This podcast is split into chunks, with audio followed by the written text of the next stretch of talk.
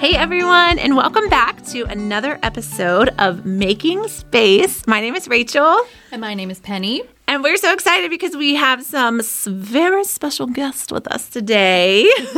um, these are the ladies who basically put together IF for you. And Yay. so we're so excited um, to have them with us and answering some questions and just letting you get to know them a little bit. So I'm going to have them introduce themselves.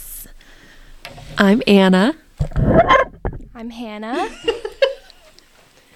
I'm Jody. I'm Nikki. I'm Shirley. And I'm Kim. Yay! We're so glad that you are here. And um, we were just talking about IF, and we were um, discussing how it felt so special to all be together. And we felt um, God's presence there that day. And so there were some questions uh, that you guys had that we wanted to answer. So we're just going to do that right now. Um, the first question that was asked was, and I love this question actually um, how or what practical ways can I undo the lies I tell myself? Even if I know they are lies. Does anybody want to jump in on that one? Come on, ladies. Miss Nikki. yeah, I'll jump in on that one for just a minute. You know, I think coming off of IF there were a lot of lies that the enemy tried telling me mm-hmm. about what we learned during that day. Mm-hmm. And I think something that has taken a lot of the power away from that is saying those out loud to a trusted mm-hmm. friend. Mm-hmm. They sound a little more ridiculous when you put mm-hmm. them out there in the open. Yeah, yeah so, that's good. That's so good. Mm-hmm. Find your people and share those things. Yeah.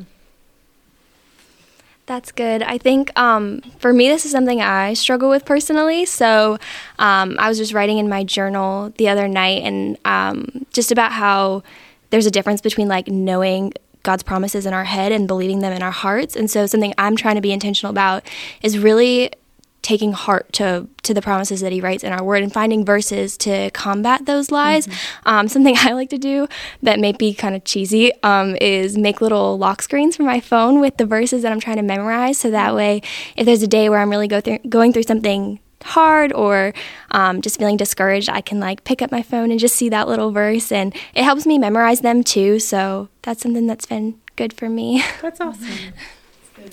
yeah, I was just gonna say I was thinking about a good way to do that is to that's another cheesy idea mm-hmm. is to write those scriptures on your mirror mm-hmm. or have post-it notes in different places so that you're it's in your face all the time so mm-hmm. all the promises that god has and all the things that he declares about you yeah. Mm-hmm.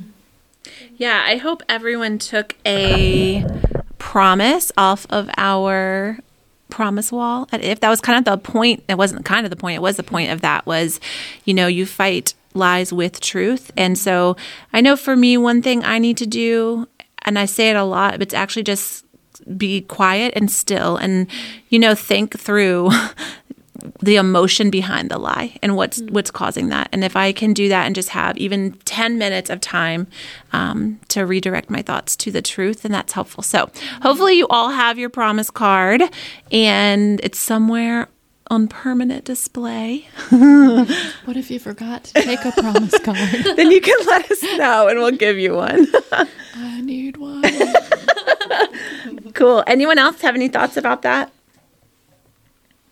All right, let's move on to question number two. Somebody wrote in, What would you say to someone who says, I feel like I can't hear God? Mm.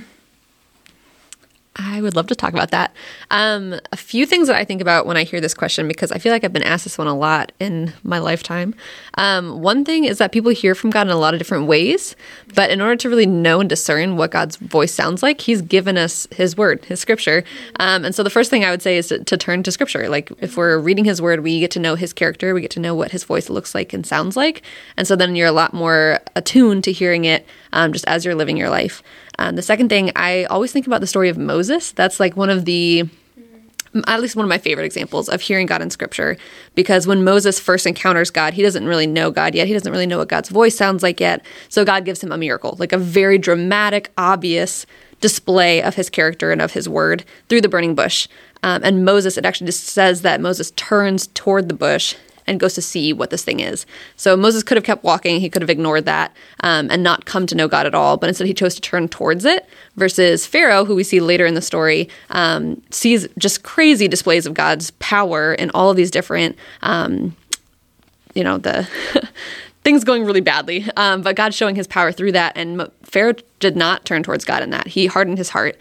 Um, and 33 chapters later in Exodus, we see that Moses talks to God face to face like a man talks to a friend, but Pharaoh had a very different story. Um, and I think so often God is trying to speak to us, He's trying to talk to us and show us who He is, and we are just hardening our hearts or turning away or missing it. Um, and so if we're praying and asking God to show us who He is or to speak to us, um, just being willing to turn towards those things, even if you're like, this maybe feels like it might be God, are you turning towards that? Or are you convincing yourself like no that's got to be a coincidence or that can't possibly be god or maybe that's just my own thoughts because um, that's hardening your, your own heart towards god. Um, and the third thing i would say um, is are you in community with other people that can hear god? Because it's really easy for us on a podcast to talk about how you can hear god but that's really different than you with your friends or with your family um, having people speak into your life specifically and I think that's one of the, the things that has helped me the most is if I think I'm hearing God say something and somebody else that I also know loves God hears the same thing or tells me the same thing, it's confirmation of like, yeah, that definitely was God because three other people are telling me the same thing um, that I believe that I heard God say. And so, um, if you're not in any kind of community that's able to speak into your life like that, it makes it harder to trust when you're believing um, the voice of God. Mm-hmm. So, it's really helpful to to know God's word, to turn towards His voice, and to have people around you that are going to constantly be reminding you of what He says and who He is. It's really good, Anna. I would echo that too. It's really important to um, have your community and also be reading God's word because then you can tell the difference between what's truth and what's not, right? Mm-hmm.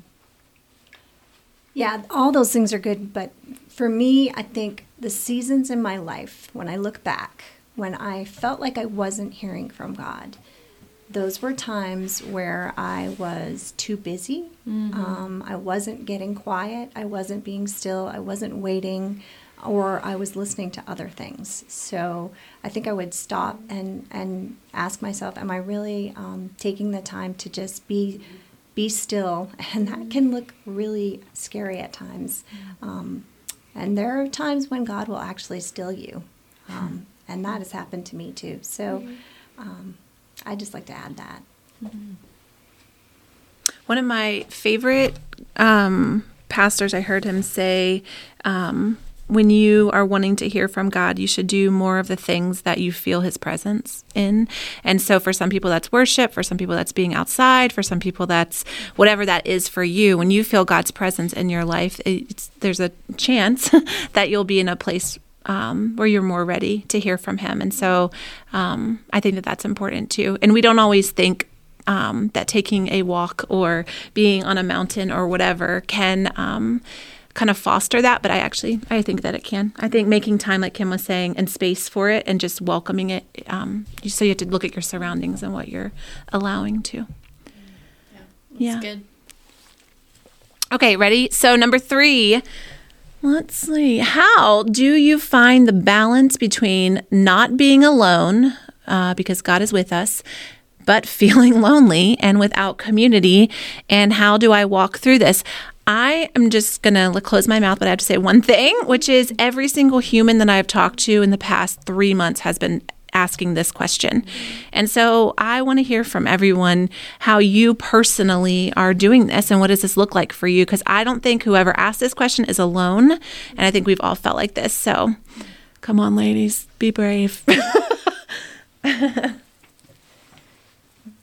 So I think the first thing is is you've got to find your community, and you have to take ownership in that. Um, you know, so, so too all too often we are just worried about what people will think about us and how they'll feel about us. But you have to take ownership in that. You have to reach out to people, and if they don't reach out, reach out again. You have to find your people, and it's not going to be easy, and you may not find that special person quickly, but it takes time. And I think that is the biggest thing about not being lonely is just really taking the time to really put the effort into finding your people and. Um, then when you do feel lonely, you'll be amazed the support and the love that will be around you and the prayers that will come to you. So, my suggestion would be to just to put some effort into it um, and don't give up. Be relentless. Find your community.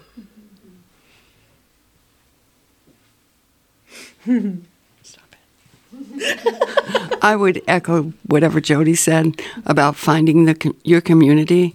If you want a friend, you have to be a friend. Mm-hmm. You just can't expect, uh, yeah, you're in the Lord and you can pray that God is just going to have somebody show up at your door or, or in the church and come sit beside you. That's not how it happens because you have to make the effort. God wants all of us to do the work. So if you're looking for a friend, and it doesn't have to be a table group mm-hmm. full of women, one or two friends that you can really confide in when you're having problems that you know they're not going to blab and tell the whole world what's going on with you, but just, and you, and that comes with having a friend, praying with a friend, and uh, trusting that friend.